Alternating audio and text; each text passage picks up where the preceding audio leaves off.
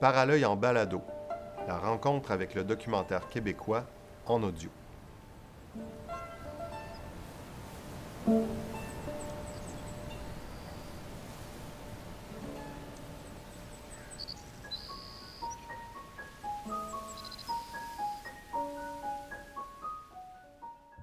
Bonjour, bienvenue à Paralœil en balado. Je m'appelle Jean-Philippe Catelier et aujourd'hui je suis en compagnie de Brigitte Lacasse qui nous présente son film Chronique hospitalière. Bonjour Brigitte. Bonjour. Alors euh, pour commencer, euh, Brigitte, on va essayer de faire un peu euh, un portrait de ton parcours qui, est, éclectique. tu as travaillé, tu as été un peu dans la musique, ensuite dans le cinéma. Euh, dans, les, dans les projets communautaires aussi et jeunesse avec le cinéma. Euh, tu as été productrice. Est-ce que tu veux nous faire un petit peu, un, petit historique un peu de, de ce qui t'a mené à, à ce film-là? Un peu ce qui a nourri le parcours qui en fait, nous mène à ce film-là. C'est lié, hein? c'est comme un, fil euh, imprévisible, mais quand même qui est conducteur. fait que j'ai commencé, c'est en musique classique, mon, mon, cégep, début d'université. Puis euh, rapidement, je me suis rendu compte que, euh, ben, pas rapidement, j'ai quand même passé beaucoup d'heures à jouer du piano et à répéter du classique, mm-hmm. mais à me rendre compte que je me sentais brimée au niveau de l'expression.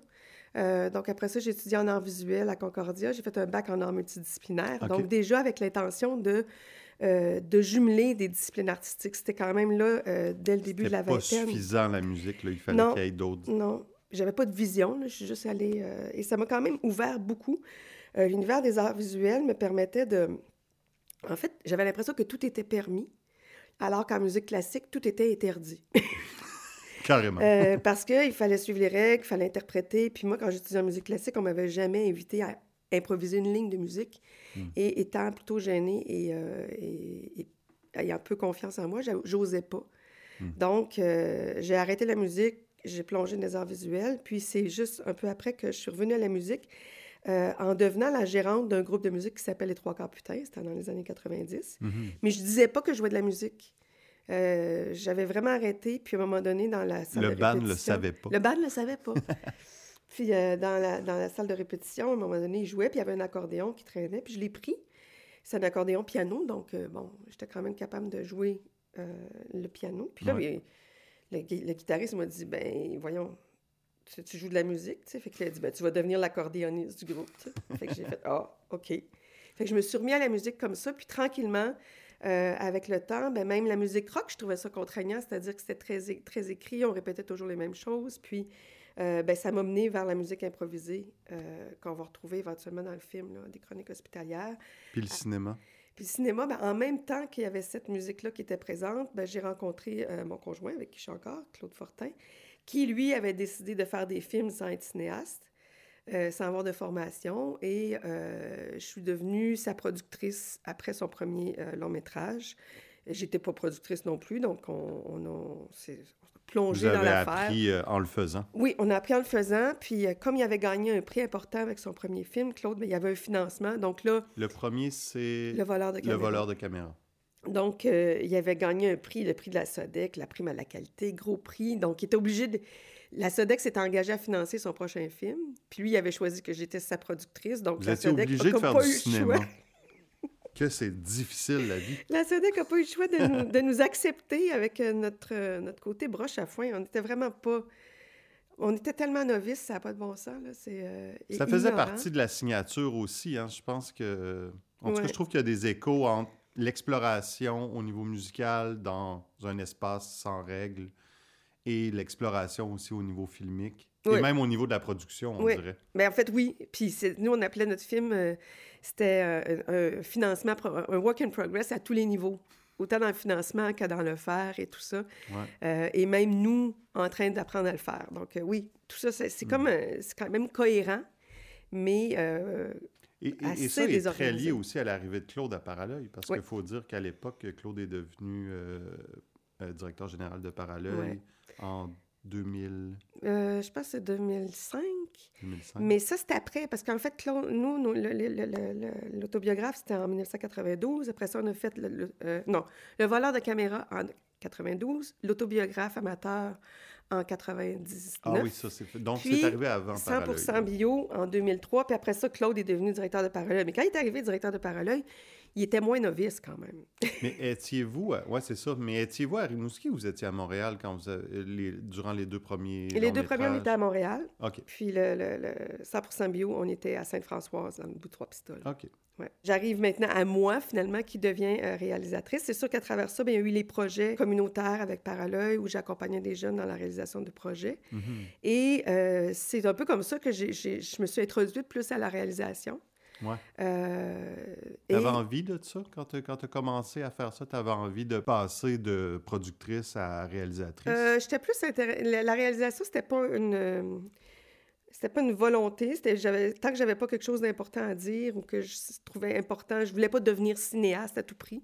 C'était plus le euh, contexte de, de, travailler avec les communautés puis les jeunes qui t'a interpellé. Oui, vraiment. ce, travail-là avec les jeunes, la collaboration, euh, le, communautaire, la communauté, c'est ça qui m'a amené aussi Prendre à la, parole sans être cinéaste. Ouais.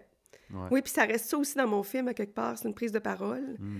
Euh, le cinéma, il est un, un outil euh, de communication. C'est sûr qu'il y a une recherche quand même euh, visuelle dans mon film, je pense que c'est assez évident, mais euh, si j'ai pas un sujet à porter, je, je ferai pas un... Je suis vraiment menée par le sujet. Mais arrivons-y, Brigitte. Est-ce que tu veux nous présenter Chronique hospitalière? Ben, Chronique hospitalière, c'est un film qui, qui, présente en fait mon expérience de la maladie. Euh, à travers des archives, des dessins, des photographies des vidéos.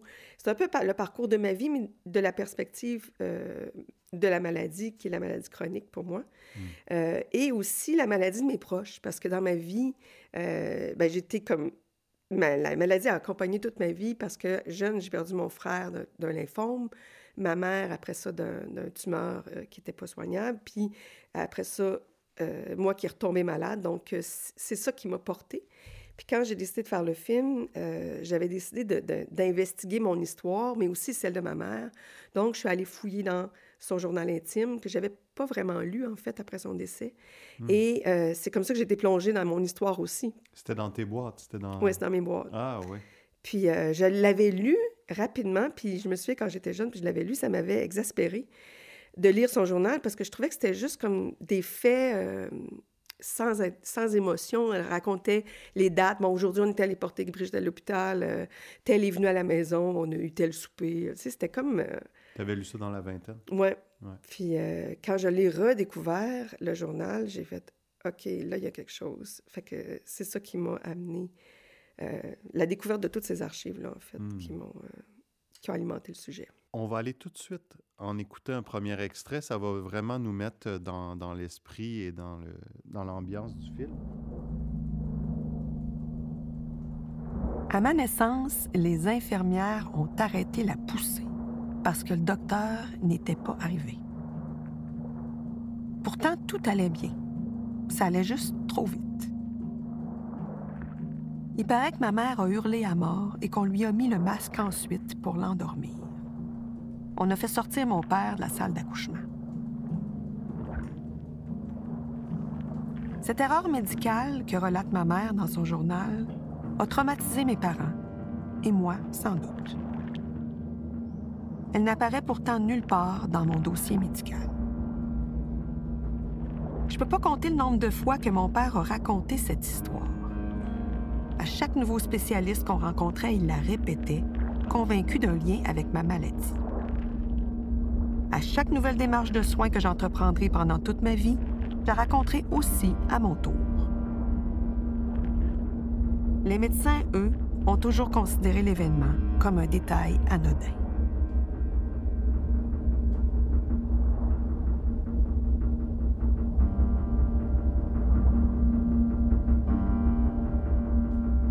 Chers confrères, il s'agit d'une enfant d'un an et demi ayant présenté une histoire d'eczéma depuis la naissance et qui, depuis le début novembre, fait de la dyspnée expiratoire, type bronchiolytique ou asthmatique à répétition. Dans la famille, on note une histoire d'asthme chez le grand-père paternel. J'ai la nette impression qu'il s'agit ici d'une enfant allergique ayant présenté de l'eczéma et qui, maintenant, présente une réaction d'allergie respiratoire à répétition.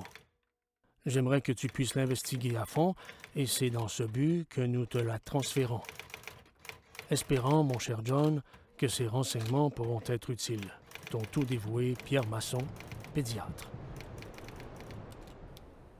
C'est quelque chose de, que notre récit de vie commence comme ça?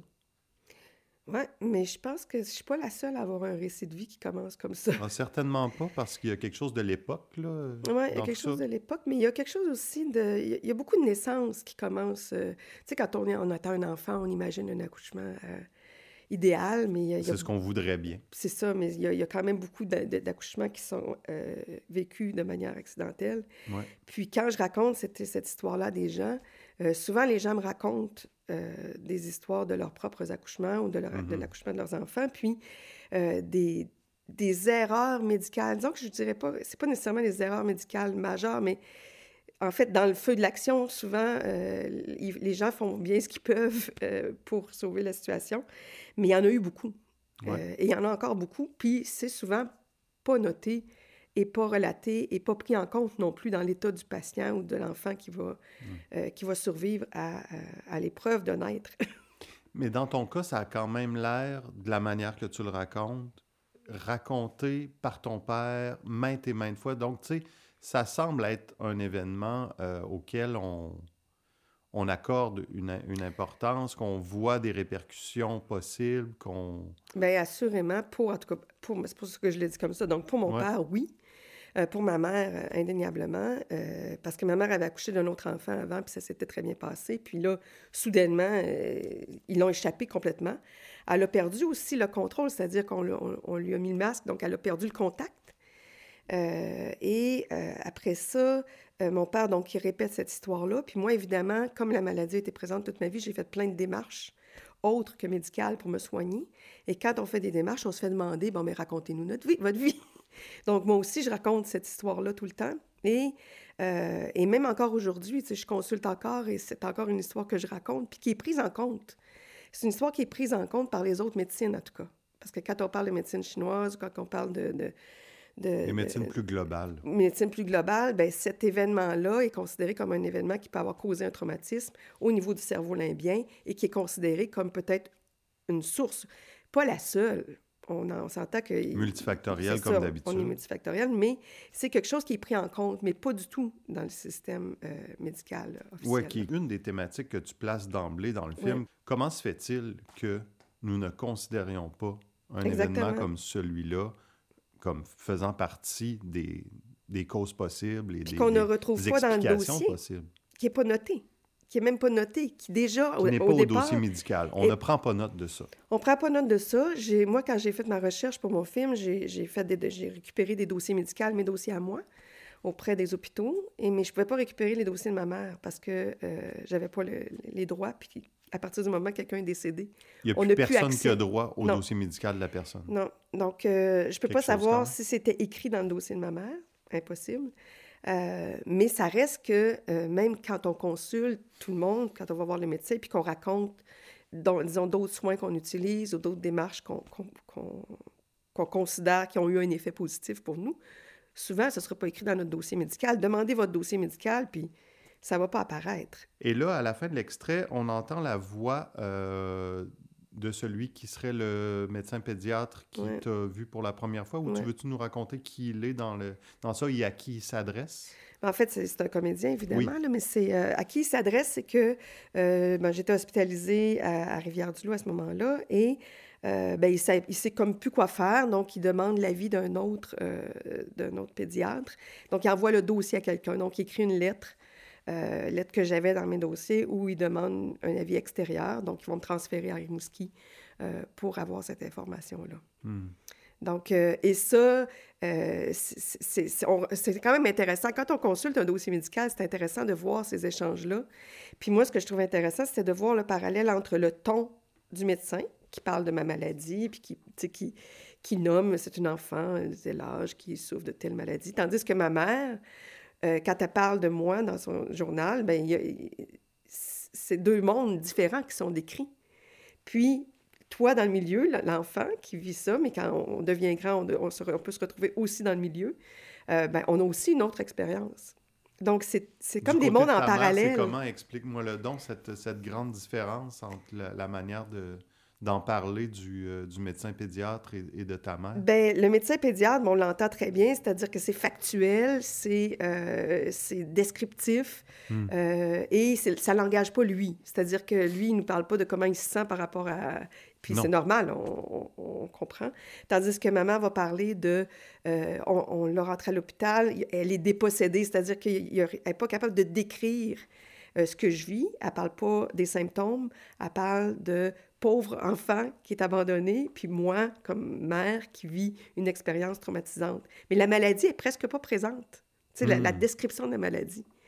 Donc, on est dans l'expérience du vécu, tandis que de l'autre côté, on est dans l'expérience de la maladie seulement. Oui, oui, oui. 25 janvier 1968. Brigitte sort de l'hôpital de Rimouski. Depuis le 27 décembre, elle y était. Nous la transférons à Sainte-Justine. Elle y sera à 3h30. Quand elle revit Célie, elle fit une crise terrible. J'aurais crié tellement j'avais mal. 26 janvier 1968. Brigitte a fait une réaction terrible. Son visage est plein d'allergies. Nous voyons le spécialiste qu'il faut presque retenir par le sarrau. Nous espérons beaucoup de lui. 1er février. Justement, c'est cette thématique-là qui ressort beaucoup, l'abandon, la coupure, la déchirure familiale, le fait que l'enfant est remis à- aux soins de santé et la famille doit continuer son chemin de Ouais, l'autre côté. ouais. Et là, il y a vraiment une, une brisure Ouais. familiale qu'on ne peut pas imaginer possible aujourd'hui. Non, ça, c'est- on peut dire vraiment que ça a changé quand même, puis tant mieux, là, parce qu'à l'époque, on, on, on hospitalisait beaucoup les enfants. On, on les sortait de leur milieu, on les amenait à l'hôpital, puis en plus, les parents n'avaient même pas le droit de rester présents à l'hôpital. Les parents étaient contraints presque aux heures de visite euh, officielles, donc euh, ça laissait les enfants vraiment à eux-mêmes. Euh, puis ça, ça a vraiment changé parce que quand j'ai été réhospitalisée en 2003 dans le même hôpital, à un moment donné, je le dis dans le film, je me suis retrouvée sur l'étage de pédiatrie, puis il n'y avait pas un enfant. Puis là, j'avais demandé, mais comment ça se fait qu'il n'y a pas d'enfant? Puis on m'avait informé que maintenant, on hospitalise presque plus les enfants, c'est-à-dire que le moins Ah, possible. le moins possible. Oui. Puis si on les hospitalise, on insiste pour que les parents soient présents.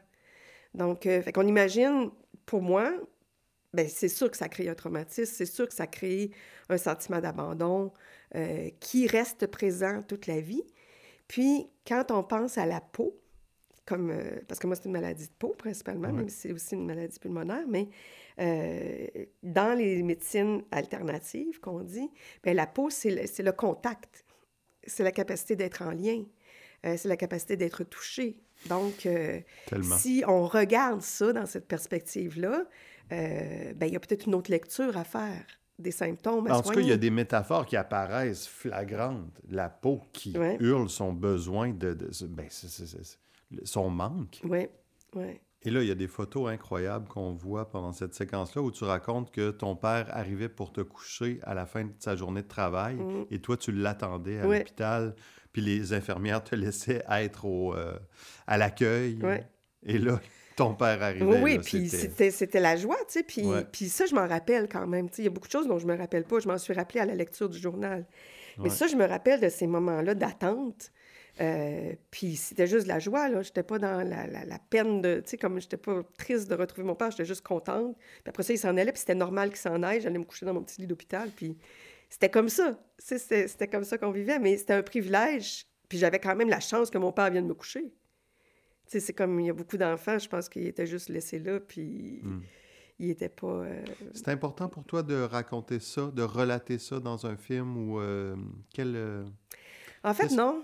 Non? Non, c'est pas euh, le c'est pas l'objectif du film. C'est-à-dire que l'objectif du film, c'était vraiment de, de questionner les soins qu'on reçoit.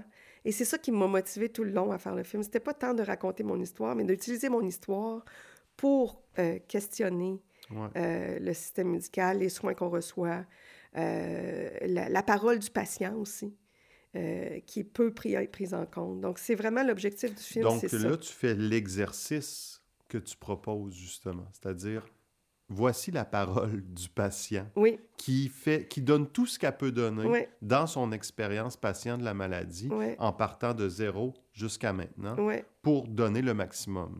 Oui, puis pour, en fait, le, le- moi, avec ce film-là, c'est sûr que ce que je souhaite, c'est créer des rencontres euh, autour du sujet. Euh, c'est, le, le, film existe comme objet filmique, là, indéniablement, mais pour moi, c'est, aussi beaucoup un projet de recherche et euh, de médiation. Je fais ça dans la vie, je fais de la médiation. Oui, c'est ça. C'est un comme projet... Comme tu en parlais au début, que ton but, oui, c'est un objet de cinéma, mais l'outil de communication et de médiation est, est majeur là, dans ta démarche. Oui, vraiment, c'est intrinsèque, ouais. ça va ensemble. Je veux qu'on y réfléchisse à cette possibilité-là, peut-être d'interrelier des médecines, ouais. euh, de donner plus de place aux patients. Puis je pense que c'est un déclencheur, le film. On va aller en, en, écouter un deuxième extrait. On fait un bond dans le temps, on va quitter ton enfance, et là, c'est euh, le il y a une période où est-ce que tu étais moins ou peu malade Mhm. mm -hmm. et là la maladie est revenue euh, après ton, ton accouchement. Les années passaient et j'étais toujours malade. Claude et Gaspard subissaient les conséquences de ma maladie. Je me grattais constamment et je dormais peu. Je camouflais par tous les moyens ma peau endommagée et rouge écarlate.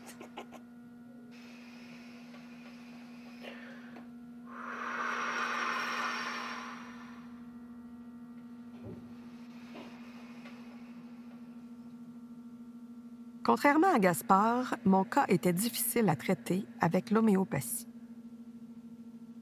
La prise de corticostéroïdes depuis l'enfance rendait les choses beaucoup plus complexes. Les effets positifs étaient de courte durée. Chaque amélioration était précédée d'aggravations imprévisibles.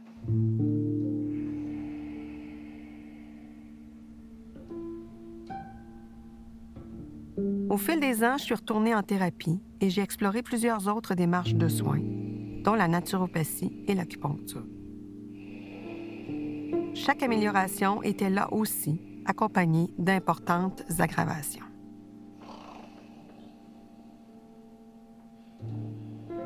C'était un combat quotidien. J'étais en mode survie. Je gardais la face socialement, j'assurais mes obligations professionnelles, mais je mourais peu à peu en moi-même. En janvier 2003, je suis finalement retournée à l'hôpital.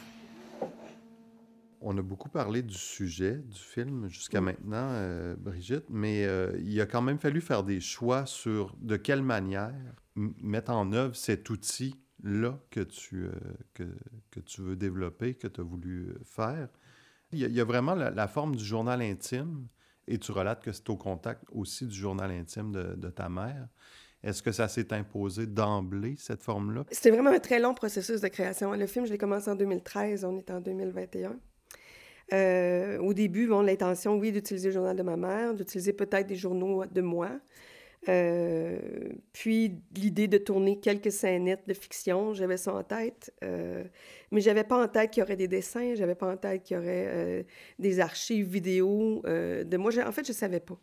Qu'est-ce que tu as vu au, au, tout début? Tu as entendu une narration? Ou... Entend, au début, ouais. c'était vraiment l'idée d'une narration, ouais. puis d'utiliser des photographies d'archives. Grosso modo, je partais de ça. Mais je partais aussi avec l'idée d'un court-métrage, de, de, de, vraiment d'un plus court-métrage. C'est pas un très long métrage, mais... Et, euh, et peu à peu, ben, c'est vraiment... La, narration s'est construite tout au long. J'avais pas beaucoup d'images, J'avais un problème d'image, c'est-à-dire que quelles images j'allais utiliser pour donner du sens. Donc, il a vraiment fallu que je fouille. Et là, j'ai trouvé euh, des, des, des, petites performances vidéo que j'avais faites euh, dans le cadre d'ateliers de vidéo dans les années 90. J'ai trouvé euh, l'idée des trois quarts putain outil est arrivée euh, d'utiliser des archives vidéo photographiques plus joyeuses qui amènent un autre pan de ma vie. Mais en 2017, j'ai eu une grosse crise d'atopie super sévère, puis euh, j'ai consulté une psy, puis elle, me demande de dessiner. Puis là, je fais, oh non, ça me demande de dessiner mon état. Je comme, ça me tente pas, je suis découragée, ça m'exaspère. Mais finalement, euh, finalement, elle sème une graine, puis j'ai des petits cahiers chez nous, puis je me mets à faire des, des dessins. Je fais un, une série de dessins. Je décide de dessiner à tous les jours, tous les soirs en me couchant, des dessins sur cet état-là. Et ces dessins-là sont devenus la trame, euh, une trame importante visuelle du film euh, qui relate mon état, euh, mon état physique, émotionnel, mais par le biais du dessin. Donc, enfin, c'était plus la parole. C'était comme un autre, euh, on était plus proche de l'émotion, on était plus proche euh, de l'état intérieur, en fait, que dans la tête puis dans la narration. Puis, euh, quand j'ai... Fait que j'ai monté tout ça tout au long. Et en 2017, la même année, j'ai fait avec Olivier Damour, qui est mon collègue dans le duo Les Monocytes, on a fait une résidence de création d'un an. À chaque dernier dimanche du mois, on faisait un concert devant public chez nous. Et on enregistrait sur bobine et en numérique. Puis je ne savais pas, mais c'est cette musique-là, c'est ces éléments-là qui deviennent la trame musicale. Et tout ça s'est construit en même temps euh, dans le film. C'est pas un processus de montage, montage image, montage son, musique, euh, pas du tout. C'est vraiment un montage tout en parallèle. Et euh, ça, ça correspond vraiment à ma démarche multidisciplinaire.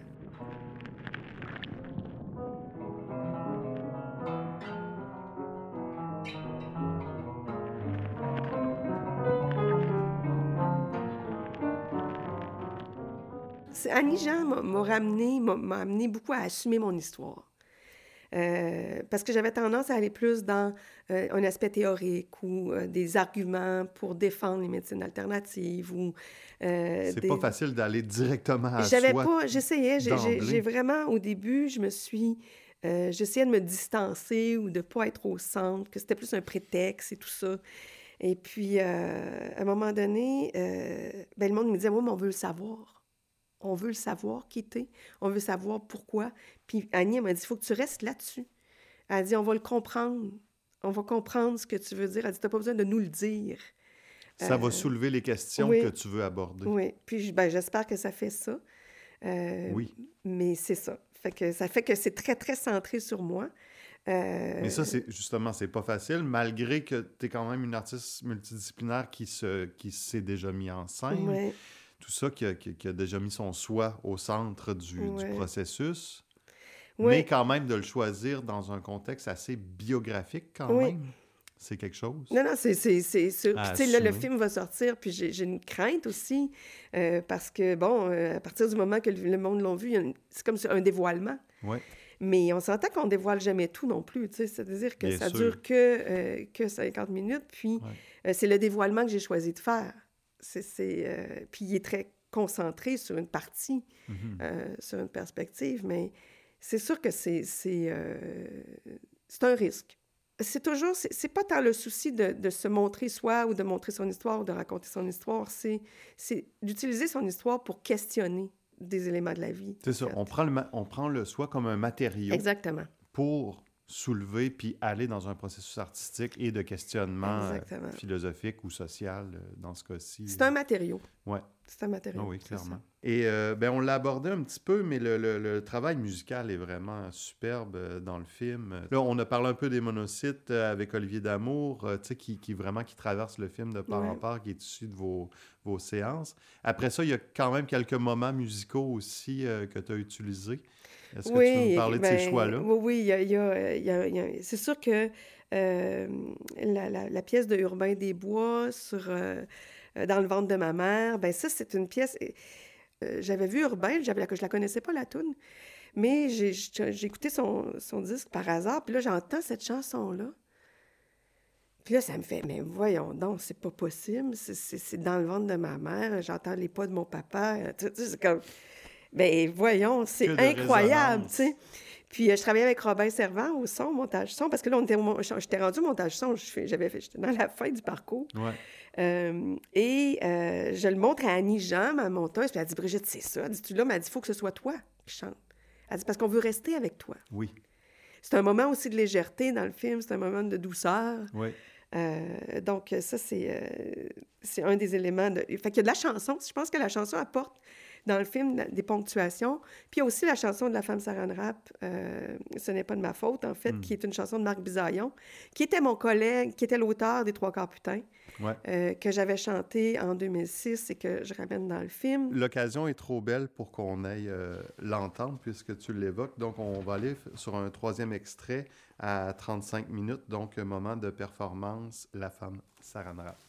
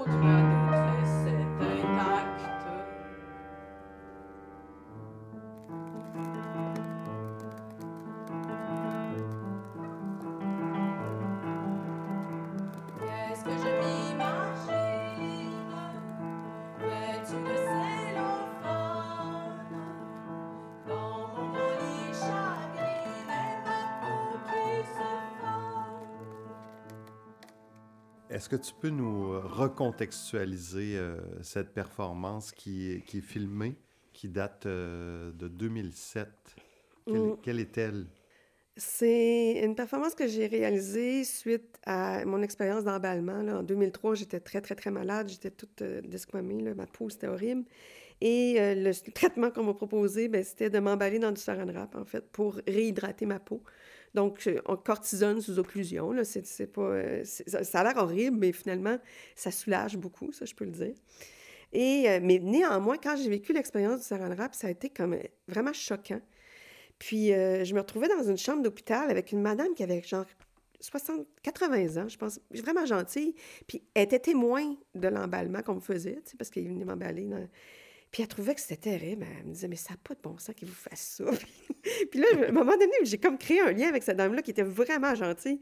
Puis j'y faisais des parades, de- dans la chambre. Je disais, Mais regardez, c'est pas pire. Puis là, je faisais des mouvements devant elle. Puis on avait quand même du plaisir. Puis ce cette, cette idée-là de parade et de, de, de- de design, en fait, de- de- d'une espèce de vêtement en cellophane, je me disais, Hey, ça serait quand même pas pire faire une performance On est avec ça. proche de la- de la- de l'art contemporain, tu sais. Ben oui! Il y avait une mise en scène un peu théâtrale, puis il y avait cette performance-là où je déambulais, habillée en saran wrap, euh, comme un, un- un- un mannequin. Je me, me permettais de faire des poses de mannequin sans avoir rien de la mannequin. là. Mais euh, puis, il y avait cette chanson-là que euh, Marc Bisaillon m'avait écrite. En fait, je lui avais dit, j'avais parlé de mon état, puis il avait écrit cette chanson-là, puis qu'il m'avait envoyée. Puis c'est tout ce mariage-là. C'est un peu la même chose que dans le processus actuel. C'est un mariage de plein d'éléments qui a amené à la présentation de la femme Saran Wrap en 2000 2007, qui était euh, une première mise à nu, je dirais, là, où j'osais euh, utiliser ma propre histoire. Et là, tu, tu paradais, tu allais au piano, Oui. faire la chanson. Ah oui, puis là, ben, donné, le tu- piano était emballé dans le saran C'est wrap. ça qu'on entend, ouais. Puis là, je... mais c'était terrible parce qu'il était vraiment emballé. Fait que là, je déballais le piano. Hmm. Et euh, à la fin, c'est ça, c'est que j'em- je- j'emprisonne le public euh, dans le saran wrap, puis je les laisse là. Fait que, Est-ce que de faire le film, est-ce que de faire ces performances-là, est-ce que de le chanter, est-ce que ça t'apporte quand même un, un- un élément de guérison quelconque, euh, Brigitte? je vais dire non. Ouais. Je vais dire non. Euh, non, ça fait, ça fait pas, ça m'apporte pas un élément de guérison. Euh, je dirais plus que la psychothérapie est plus efficace pour, pour ça. C'est c'est une matière de création. Ouais.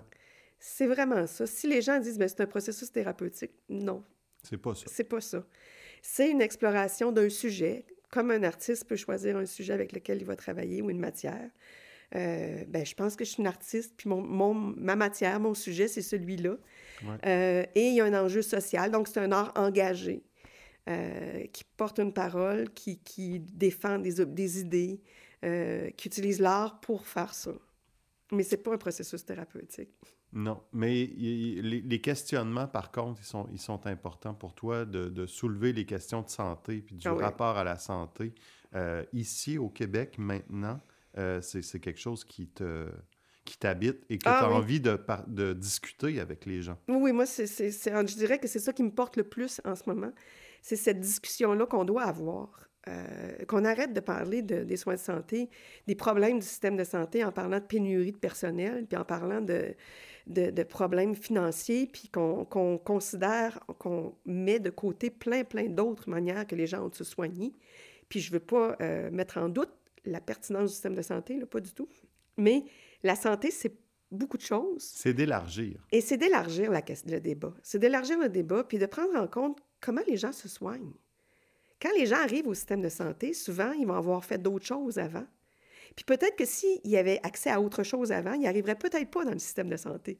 Mais la santé, ça commence quand tu nais, puis ça finit quand tu meurs, tu sais, puis c'est- dans ton quotidien tout le temps. Ouais. Euh, ça concerne l'alimentation, ça concerne le mode de vie, ça concerne le, le- le plaisir de vivre aussi, tu sais, la joie de vivre, c'est important, la pauvreté, la richesse. C'est, euh, j'ai un ami qui est sociologue, puis il dit, on parle juste du système de santé, mais on a omis maintenant le, le mot système de santé et des services, euh, de- des services sociaux. Mais la santé, c'est tout ça. Hmm.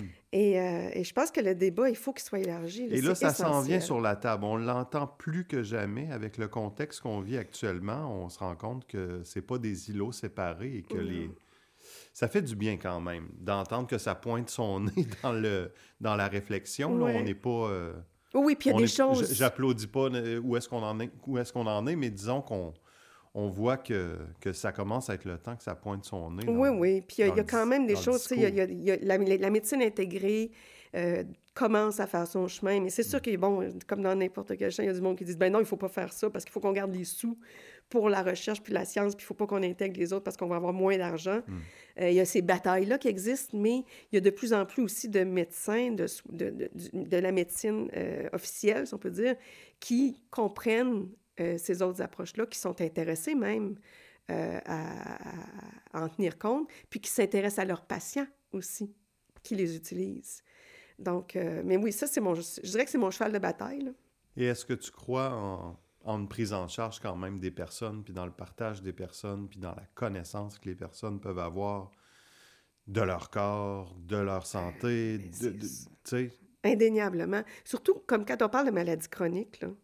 Puis, tu sais, la maladie chronique, il y en a là, un large spectre. hein. Toutes les maladies inflammatoires, le- le- les maladies, le diabète, même le cancer peut devenir une maladie chronique. Parce qu'il y a des gens qui vivent avec le cancer très longtemps. Mais qui, qui connaît le mieux sa maladie que le patient? S'il est le seul à connaître tous les traitements qu'il a eus, il est le seul à pouvoir établir des liens entre ce les médicaments ou les, soins qu'il reçoit. Euh, et souvent, on lui fait répéter l'histoire, mais on veut juste entendre le bout d'histoire qui concerne ce qu'on va soigner. Mais c'est la, la meilleure personne pour parler de sa, mal- de sa santé, c'est le patient. Et les discussions entre les gens à ces sujets-là, tu crois que c'est c'est une avenue? Parce qu'on on l'imagine à la suite de- du visionnement du film, discussion avec le public, on se dit, ah, ben tu vois, ça peut ouvrir un dialogue entre les gens sur ce sujet-là. On peut en parler, mais moi, je pense qu'il faut aussi en parler avec les professionnels. C'est-à-dire qu'on ne peut pas avoir juste un dialogue entre nous, patients. Mais tout ça Euh, semble complémentaire. Ben ça va ensemble. Ça va ensemble. Puis si on n'est pas capable d'avoir cette discussion-là euh, qui respecte les paroles sans dire non, celle-là n'est pas importante, celle-là est importante, euh, ben on va rester dans le silo qu'on est là. C'est-à-dire qu'on veut régler ça. Euh, et c'est sûr que c'est difficile d'envisager large. C'est complexe le- d'avoir une vision élargie des choses. Ouais. On a, pour régler les choses, on a souvent l'impression qu'on on va se concentrer sur ça Une chose à la fois. une chose à la fois. Ouais. Mais je pense que là, c'est pas, euh, c'est pas le- le- la solution, en tout cas, pour avoir cette discussion-là. C'est surtout un besoin important d'avoir une réflexion sur qu'est-ce qui est probant, d'aller plus vers qu'est-ce qui fonctionne que raconter ce qui n'a pas fonctionné. C'est ce qu'on va te souhaiter parce que le film va être présenté euh, à la salle des Jardins TELUS à Rimouski le 25 avril prochain. Et il va y avoir discussion Oui. suivant le film. Puis on espère que- qu'il pourra y en avoir d'autres projections en salle. Ben, merci beaucoup, Brigitte, euh, de cet entretien. Puis Merci euh, à toi. bonne chance avec le, le- le début des projections euh, du film.